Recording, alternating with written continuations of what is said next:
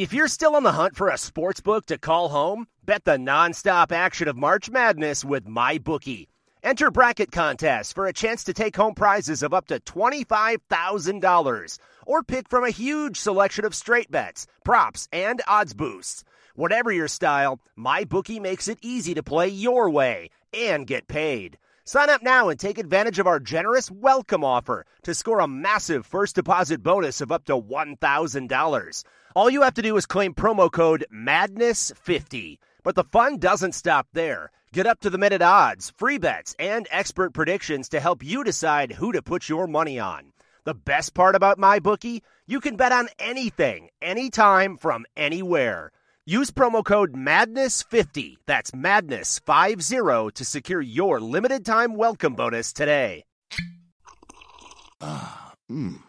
The first taste of rare bourbon you finally got your hands on. That's nice. At Caskers dot com, we make this experience easy. Caskers is a one-stop spirit curator with an impressive selection of exclusive, sought-after, rare, and household names in the realm of premium spirits and champagne. Discover the top flavors of the year now by going to Caskers dot com and using code welcome ten for ten dollars off your first purchase. Get ten dollars off your first purchase with code welcome ten at Caskers dot com.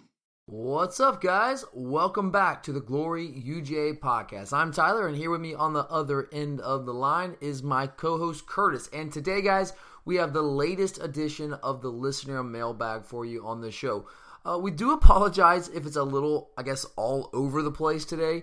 We both have a ton going on this week, and we actually didn't even know if we would be able to even get in a second show at all this week. But, alas, we were able to carve out a little bit of time here today. Uh, full disclosure, this was a little last minute, gotta be straight up with you guys. So if it's a little bit choppy here, please forgive us. But we thought, or at least hope, uh, it'll be better than no show at all. So we'll get to the listener mailbag here momentarily. But first, just a couple quick reminders for you guys. You guys can follow us on Twitter at glory underscore UGA. We'd love to get your thoughts on everything that's going on. It's an awesome time to be a dog. It's always awesome to be a dog, but especially right now. So love to hear what you guys think about uh, the playoffs and what's going down here in a couple of weeks. Uh, you can also find the show on a bunch of different podcasting platforms out there. Of course, you're listening to us somewhere, but uh, just want to make sure everyone out there knows, especially our newer listeners, that you can find us on the big ones like SoundCloud and iTunes. You can also find us on the Stitcher and TuneIn apps. And uh, you can also find us on dog sports radio dot com, where we all got started a couple years back. Uh, and you can also download the Dog Sports Radio app to your smartphone. So, of course, guys, we always appreciate you taking time out of your day to listen to the show. We really do. We'd also uh, appreciate if you had a chance, if you could uh, rate and review the show on the preferred platform that you find the show on. We would uh, really be grateful for that. It kind of helps the show out as we continue to try to grow and bring you guys all the content that you want. But all right, Kurt, let's go ahead, man, and let's hop into the mailbag here and get to as many of these as we can. And we're going to start with Adam. Adam, appreciate the question, buddy. And Adam asks, this is an interesting question. Overall, is Oklahoma better than Auburn? Now, on the surface, Kurt, you look at Auburn and say, well, there are three losses. Oklahoma's got one loss. But if you really look closely at this Auburn team, I think there's a legitimate discussion to potentially say that Auburn might be better than Oklahoma, or at least comparably talented than Oklahoma. So how do you see those two teams, Oklahoma and Auburn? I'm going to be honest. I don't think it's a question. I think uh, Auburn is so much better. Um, really? They are so much better? I, I, I honestly think they're a lot more rounded team. Um, the, all all Oklahoma really has is their passing attack. I mean, defensively, they're not very strong. They're very weak. If you look at it, most of the time, they're just outscoring teams. Yeah, and that, that, that those are all fair points there. Uh, I'll say this, and tell me if you disagree. I, I, I think you got to look at the teams in, in from different points of view here, or, and look at the different sides of the ball. Yes, obviously Oklahoma, they're the number one offense in the country in almost every major st- statistical category. They really are. I mean, they're averaging like five hundred thirty-eight yards a game, something astronomical. It's ridiculous. Uh, so they put up huge offensive numbers, and it's not just throwing the football. These guys run the ball very, very well. And I think people kind of overlooked that that aspect of their offense. They're, so they're definitely more explosive offensive than Auburn. They're definitely, I think, overall more talented than Auburn is offensively. But if you look at the other side of the ball, I think you can say the same thing about Auburn's defense versus Oklahoma's defense, correct? Oh, yeah. Yeah, I think all the Auburn defense is just all around a better defense than the Oklahoma unit. So I guess if I'm looking at this, I would say the gap between Auburn's defense and Oklahoma's defense which so Auburn's ninth nationally in uh, yards per play allowed. Oklahoma's sixty-eighth nationally defensively in yards per play allowed.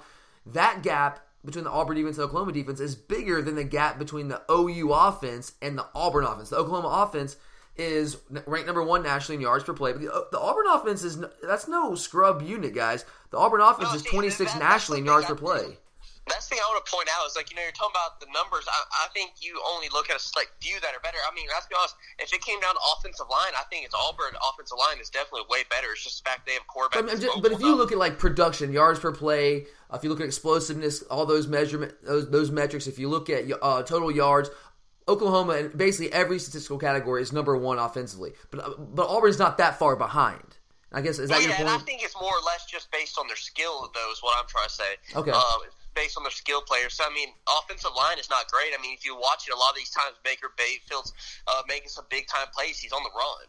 A lot of his big plays are on the run. He does such a great job of just keeping his feet moving, uh, extending plays, and then just firing a rocket to guys. It's it's kind of uncanny, his ability to extend plays. Just keep his feet are always popping, uh, which all, I mean, all quarterbacks are kind of coached to do, but he just he kind of overemphasized it in a way.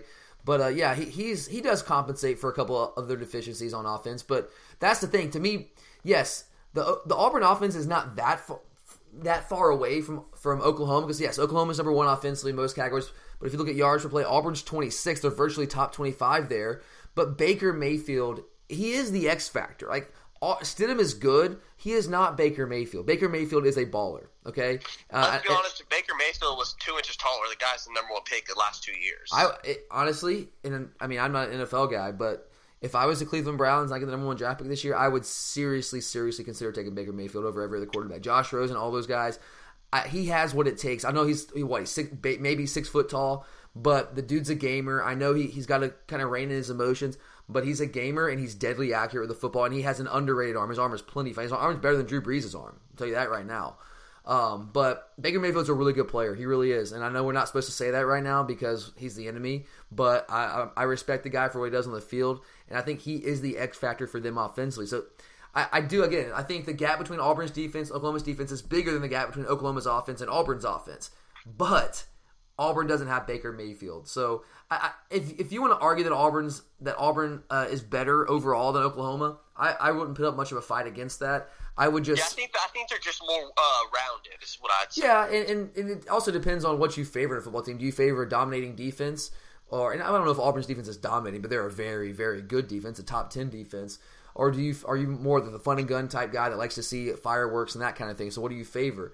Uh, and I don't know. I mean, so just, traditionally, I'm a defensive guy uh, at my core. So traditionally, I would, or you know, going old school, I would say defense. But with the way the rules have been have been reworked in recent years to favor the offense, I mean, right now, good offense beats good defense. It really does. If you have an outstanding offense, the way the rules are set up for you, I mean, it, it favors the offense. Now with with linemen being able to go four yards down the field on these R P Os, the way the defensive backs can, can hardly even touch a guy anymore uh, with targeting and whatnot. I mean, the, the rules just favor offenses. So, I, I mean, there's that factor. And again, Mayfield, the dude's just a bad man. He's a bad man. So I, I might slightly lean Oklahoma largely because of Baker Mayfield. But again, I would not put up much of a fight if you, if you argued Auburn because, again, that gap between Auburn's defense and Oklahoma's defense is pretty wide, and that gap between Oklahoma and Auburn's offense not not so significant there. Uh, all right, next question from Jamie. Do you think the Rose Bowl will be a shootout, or do you think our defense holds Baker Mayfield in check? Kurt, how do you see that? I want to say I, I think holding him in check is keeping him under thirty. Yeah, I think you have to – when you're saying keeping Baker Mayfield in check, I think you have to redefine the phrase keeping in check. Because we're not going, it's not like we're going to hold Baker Mayfield to one hundred fifty yards passing. That's simply not going to happen. It's just simply, and and look, I love all of our guys. I love all of our players. I love our defense. I think we have an outstanding defense right now. But if you look at our defense, if there's one unit that maybe has a little less talent than the other units on our defense, it has to still be the secondary, right? No question. I, I mean, look, and I, I love some of the young guys. Like Richard LeCounte, that dude is crazy talented, but he doesn't play a ton right now. If you look at our starters with Dom Sanders, Maybe Malcolm Parrish if if he if he's healthy and back. I really like what we see in DeAndre Baker. I think he's probably the most talented guy we have in our starting uh, uh, defensive backfield there. Aaron Davis, uh, who else? Uh, J R. Reed. I love all of those guys. Those guys play hard. They play as a unit. They play smart. They don't give up a, a ton of big plays. They're typically in the right spot. They don't blow a lot of coverages. They got a lot of experience back there, which counts for a lot. But if you're looking at just pure talent, I mean, clearly that's probably the least talented unit on this defense, right? No question. Yeah, no question there. So, to me, that's a scary matchup when you're talking about keeping Baker Mayfield in check with that secondary, which is the most vulnerable aspect of our defense. And they've been good this year. We haven't really gotten torched outside of the, the Missouri game. I wouldn't call us getting torched. There's a couple plays that we gave up, gave up essentially three big long passing plays. That's kind of what Missouri does. But then again, torching defenses, defensive backfields is kind of what Baker Mayfield does. So I, that that concerns me somewhat there. But I just think you have to redefine keep in check when you're playing it. So to me, Kurt, and tell me if you disagree, I think if, honestly, if we can keep him between two fifty and three hundred, I'm okay with that. Yeah. Real? I mean, are you with me there? two fifty, three hundred, if we can keep him in that range? As long as he doesn't go off for like three eighty or four twenty or something like that, for like when he played, who was it, Oklahoma State, when he threw for over five hundred this year. Let's see if I can look this up here. Baker Mayfield against Oklahoma State. I think it's more than that. He, I, he, it was like almost six hundred, I think. It was, oh, yeah, it was almost six hundred to see Oklahoma State. Yeah, he threw for five ninety-eight against Oklahoma State. Now, that was by far his his biggest output of the year. He only threw for over four hundred two times only. He threw for four ten against Kansas State, threw for five ninety-eight against Oklahoma State. I actually watched both those games start to finish, and uh, the dude's good. He's But if we can keep him between like two fifty and three hundred, like Texas, they, they, they barely beat Texas. They beat him by a, less than a touchdown. Texas held him to three hundred two. So if we can hold him to right around there, Baylor, uh, one-win Baylor was within a touchdown of beating Oklahoma, and they held him to two eighty-three yards. So if we can hold him in that two fifty to three hundred-yard range, to me, that's how I would redefine keeping in check when you're referencing Baker Mayfield in this game. So if we can keep him there, I think we have a legitimate shot uh, to to win this football game. And now, do you think that this is going to have to be a shootout? Um, I think we're going to have to score more than thirty, that's for sure. Yeah, I mean, yeah, I, that's exactly what I, that, what I think. But I think we're also, I think we're going to need to focus on uh, more of a, uh, not a quick strike. Control the football. We're going to have to grind it out. Yeah, control the football, keep him off the field, no doubt, yeah. So, yeah, I, I'm with, I, look, I absolutely think we can win this football game, but it's hard for me to imagine us winning this football game if we score less than, you know, thirty points, twenty-eight, thirty points. I think we're going to have to score at least that because, look, Oklahoma, look, our defense is good, yes, but so is the Oklahoma offense. They're going to get theirs. They're going to score some points. We have to understand that. We're just going to have to outscore them. Uh, and I like what you said about playing keep away and just uh, kind of grind the clock with those slow, methodical drives. And But if you do that, you have to capitalize. You have to actually score when you get down. You can't have these slow, methodical drives and not get points out of them. So we just have to we have to finish them. All right, next question from Reggie. Our man Reggie. Appreciate the question, Reggie.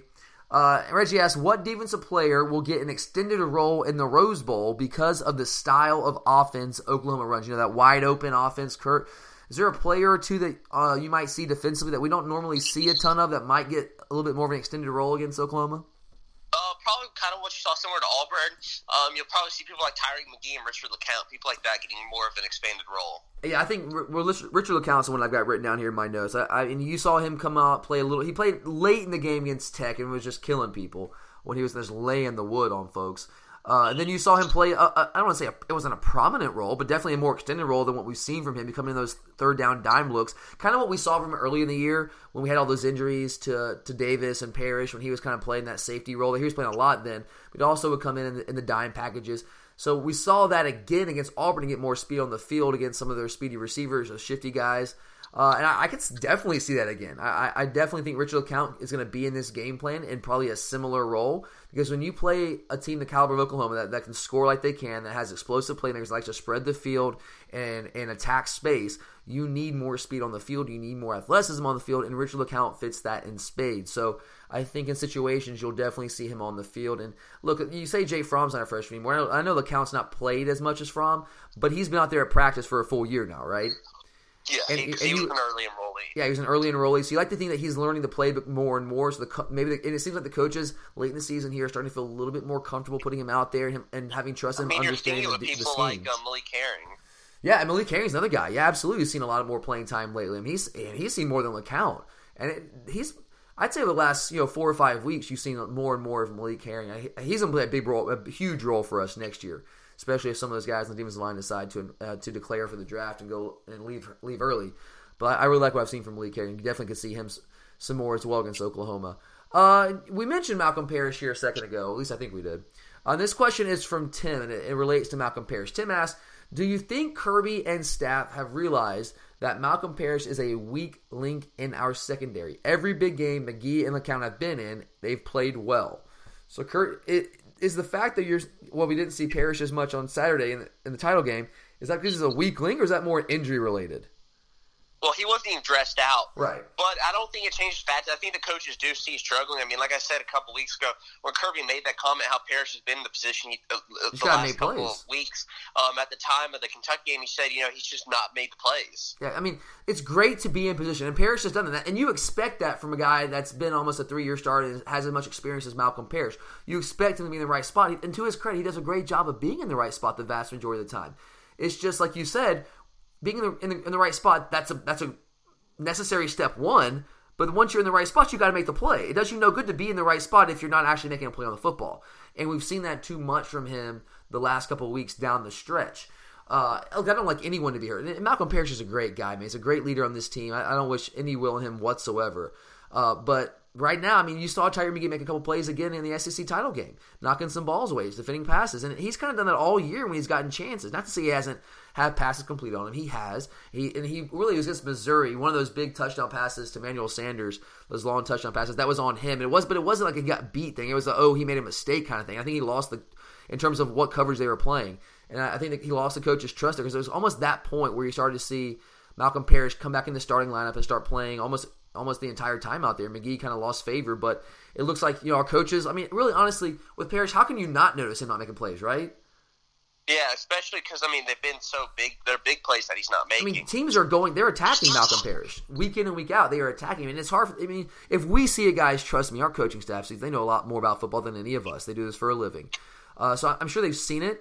Um, but I think, and if you're looking at the S E C title game, Malcolm Parrish not playing that, and that was an injury thing.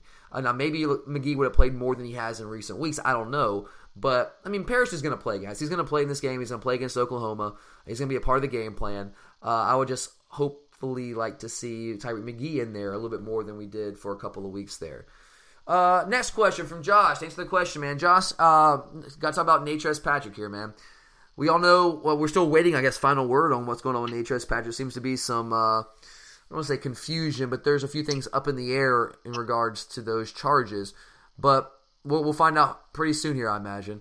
But Josh asks, obviously Patrick is better than Reggie Carter, but since Patrick refuses to do right, how much will our defense drop with Carter in the starting lineup? Kurt, you and I have been on Reggie Carter this year. How would you answer that question?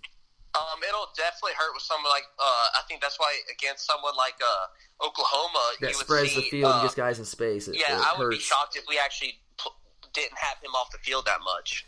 Um, we yeah. would go more with uh, I think we'd go more with uh, five uh, five D Bs.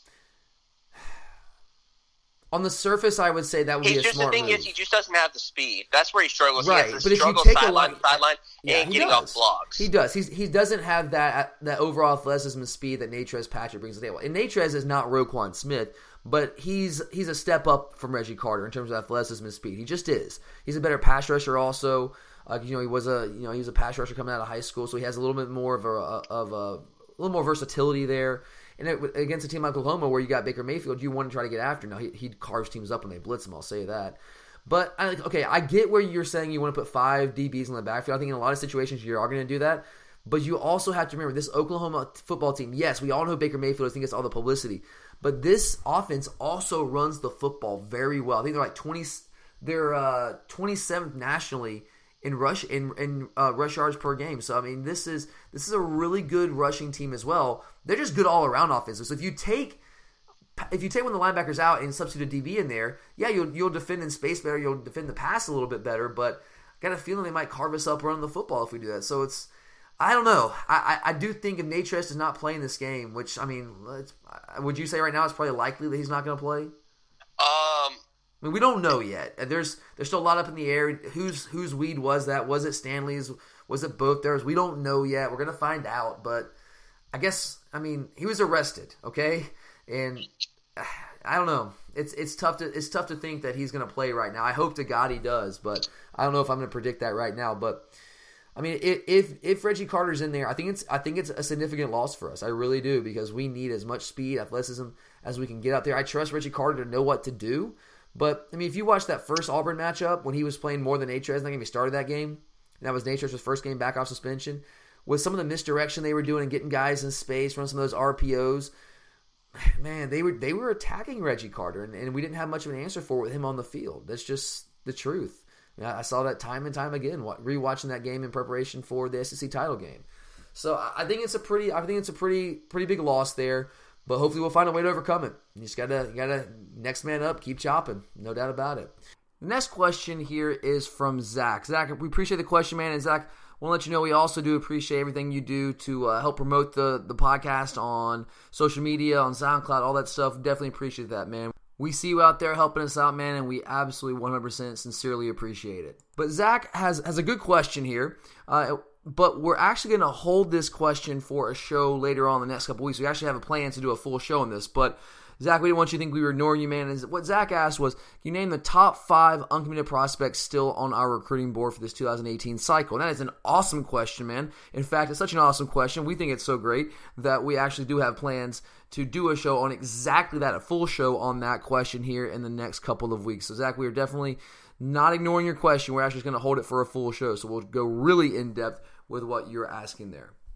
All right, Kurt, next question here from Nick. Thanks for the question, man. Nick asks, what would you grade this season as with a loss to Oklahoma? So if we lose to Oklahoma in the Rose Bowl, Kurt, Nick wants a letter grade on the season. So if we lose to Oklahoma, get in the playoffs, win the S E C title game, but lose to Oklahoma, what would your grade, letter grade for this season be? Uh, maybe a B plus, A minus. I think it's an A. Honestly, if we win the S E C title and we get to the playoff in year two under Kirby Smart, thinking about – What we what season we came off last year, seven and five, regular season eight and five overall, and then we we then transform that or translate that to a, a, a eleven and one regular season S E C championship playoff appearance in the Rose Bowl. How many of us expected that? I mean, we expected us to win. The, you and I predicted us to win the East, but very few people actually predicted us to win the S E C title and be in a playoff position right now. So for me, I think this is absolutely an A because I mean we didn't, you and, and I. One thing I want to talk about too. It, that it makes this season even more important is the fact that when it came to recruiting, yes, a lot of coaches were, you know, going against us saying, uh, you know, watch them, you know, wait and see. And we went out and won, so I think this this season was that much more important for the long term. No doubt about it. It's actually one of the things I have in my notes here. We're going to mention that too, because yes, it's not just about what we've done on the field. That's true. And, and what we've done this season is incredible for this season and for this team, absolutely. But looking in the future, it laid the foundation for the future success, even greater success in the future. Because think about all, like you mentioned, think about all those big-time recruits that were kind of holding off to kind of see how we would do this year. And they were open about it, okay? Guys like Jamari Salyer were open about the fact they wanted to see how we were going to do this year. They just weren't quite sure because you know the negative recruiting against Kirby Smart was he's never done as a head coach. I can sell you a bill of goods. He's a great recruiter. But why don't you wait and see if you can actually get it done as a head coach? And a lot of those guys, those big-time guys that have options, like Jamari Salyer, they were listening to that, guys. They were absolutely one hundred percent listening to that. And they openly said in interviews before the season that they want to see us win. You know, if they're asking them, well, what can Georgia do to, to move up higher on your list, they were basically saying they can win. And that's exactly what we did this year. So not only is it obviously putting us in a great spot this year for this team, but, man, I really truly believe that this is only the beginning. I mean, right? I mean, this is just, this is just the start of – I don't – I mean – I don't want to get too cocky here, but we we could potentially go on a run here. I, I don't want to sit here and say it's going to be an Alabama-level run yet because what they've done has been ridiculous, and I'd be naive to sit here and just predict that we were going to do that. But I think we're setting up to go on a run, and we'll see how how, how great and how successful that run's going to be. But uh, I think we're putting ourselves in a position here to truly be among the elite programs. We've been knocking on the door of elite for a while. We kind of fell off a little bit in the last couple of years of the Mark Richt era, but We were, for a while there, we were knocking on the door. Remember the early Rick era when everybody was saying it's just a matter of time until Mark Richt wins a national championship, right? They kept saying that over and over. You hear that all the time. And then it never really happened in the early part. And then we kind of tailed off. We came back up in the Murray era for a little bit there. And particularly the, the pinnacle there in two thousand twelve, we were just five yards short of, a, of an S E C title, potential national championship bid. But we were never – I would never say that we were an elite, a truly elite program. We were knocking on the door. We were right there, maybe one tier below. But now we're we're we're ascending. And we are going to be an elite program, I believe, for years to come in the future here. All right, next question from John Boy. Thanks for the question, man. John Boy asks, or he kind of says, I think it's safe to say Roquan is a virtual lock to head to the N F L. Do you think Trent Thompson will return for his senior season? He didn't take off this year like many people predicted. Kurt, do you see Trent returning? Uh, he should, but I don't know if he will. I think he will help his stock if he returns. I don't think he had the kind of season that really is going to put him in position to be a first or maybe even a second round draft pick. I really don't. But do you think he'll return, or do you think he's going to turn pro? I think he might return. I don't think he'll get the grade that he wants to. And I think you're going to see a similar situation here with like Lorenzo Carter, Davin Bell, particularly Lorenzo. Lorenzo's a guy that, you know, had high expectations coming out of high school, you know, big-time recruit. Uh, and in his first couple of years, never quite lived up to all the all that hype. He had moments where he flashed, like, oh, dude, this guy's legit. But then he was just so inconsistent, and he, and he puts his name in for the N F L draft, uh, wants to get a grade back, and, and doesn't get the grade that he was hoping for. And then you got Kirby Smart there kind of explaining, hey, if you're not a first-round pick or maybe even early second-round pick, it's in your best interest to come back and try to improve your stock. And you, and I think Trent seeing that kind of play out with Nick and Sony and Davin and Lorenzo, I think that might kind of influence him to a degree. And everybody makes their own decisions for sure, but I don't think he had the kind of season that a lot of people were expecting. I'm sure that he was hoping for. I think a large part of that was injury-based, right? Yeah. Now, to be fair, early in the season he wasn't dominant, but he was he was a, he was playing very well early in the season. Wasn't dominating like some people had thought he might. You based off what he did in that bowl game against T C U in the Liberty Bowl last year, where he had like three sacks, like what, what five, maybe five tackles for loss, something crazy. And we all were hoping, man, maybe he maybe it all clicked for him. He's gonna have this huge year, but then he gets injured. It's out for a couple of weeks. Wasn't quite the same when he came back. It just hasn't been that dominant presence yet. I still think he has that potential. He's just not consistent. He shows flashes, but he just hasn't been consistent. So I think if he comes back for another year and Kirby can tell him, hey, look, man, if you're not a first, second-round pick, which I don't right now honestly don't think he's going to be that. At least I don't think that's what his grade's going to be unless he just showed out at the Combine. I don't know if he – maybe he'd probably be invited to the Combine. Um, so I think Kirby might point to that and say, look, these guys came back, and I, I, I encouraged them. They're not first, second-round to come back, and it really worked out for them. I think that might work with Trent there. We'll see. I mean, there's a lot – and there's, you know, you never know anybody's personal situation. You don't know what his family situation is, so it's hard to fully predict there. But I, I would probably lean towards him coming back. I don't know if I would have said that at the beginning of this year. All right, last question here from Alex. Appreciate the question, man. And Alex asked, do you think Oklahoma's offensive line is legit or just a product of playing in a conference void of defense? And, Kurt, you kind of touched on that a little bit earlier. You want to give your take again on the Oklahoma offensive line? Um, I don't think they're that legit. I think they're good, but they're not great. I mean, if you watch the Ohio State game, a lot of it was Baker Mayfield creating plays on his own. Yeah. And, and that's he, the best front seven they faced. That is definitely the best front seven they faced. I'd say that and Texas probably, the two best front sevens. And neither one of them held him in. Well, it depends on how you define in check. But he, you know, he didn't dominate them. Um, I would say the Oklahoma offensive line is solid. Orlando Brown's, you know, he's the big name. He's the big, huge dude from Peachtree Ridge High School. He recruited him a little bit. He was just a he was just so overweight coming out of high school. I did not want us to get him. He's still a huge dude. He's dropped some of the bad weight, but he's a big dude. He's pushing like three hundred fifty-ish pounds. He's a huge dude over there on that left side of the offensive line playing tackle. But overall, this offensive line, is, if you look at their numbers, they're not great. I know their offense is is putting up huge numbers as a whole, but if there's a weak link on this offense, I think it might be the offensive line. If you look at some of the advanced stats here, they're ninety-eighth nationally in power success rate. So that's, you know, you guys have heard me use that stat before. That's on third and fourth down with two or, two or less yards to go. How often are you converting? They're ninety-eighth nationally in power success rate. They're not getting a ton of movement in those situations, not overpowering teams. They're seventy-seventh nationally in stuff rate. So that's the percentage of plays that are stopped at or behind the line of scrimmage. So seventy-seventh nationally. Again, not getting a ton of movement. Guys, defense are able to penetrate against them in the backfield and, and create negative plays. So that's another one there. And then against uh, the pass rush, they're seventy-second nationally in adjusted sack rate. So those numbers right there do not scream good offensive line. That actually screams average to below average offensive line if you look at the numbers. Uh, and that's against playing Big twelve defenses. So you know, there's a couple good defenses they played. You know, you mentioned Oklahoma or Ohio State's defensive front, which is a very good defensive front. You got Bosa over there. You got some good players. Texas has got a good defensive front as well. But outside of that, I mean, there's not really a ton of great defensive linemen in the Big twelve, and they didn't have a ton of success against those guys. So No, I, I don't think this offensive line is a juggernaut. I think they're they're okay, maybe. I think, but you're right, Kurt, about Baker Mayfield doing a lot of things, making things happen with his legs, extending plays. I think he makes them look a lot better than maybe they really are. And the way they spread the offense and are balanced, rushing and throwing the football, uh, keeping defenses off balance. They It's hard for a defense to stack the line against Oklahoma because you've got to account for Baker Mayfield and that passing game. You absolutely one hundred percent have to. So that gives them uh, some number, numerical advantages in the box, allows them to get to put up some yards overall rushing the football. But if you look a little deeper at some of those advanced stats, I'm not sure this Oklahoma offensive line is all that great. Again, I think this might be the weakest point of their offense overall. All right, guys. Well, that is it for the listener mailbag today. I uh, know it's kind of an abbreviated show here. We didn't have a ton of time, but we wanted to make sure to get something in for you guys, give you guys something to listen to, a little content here.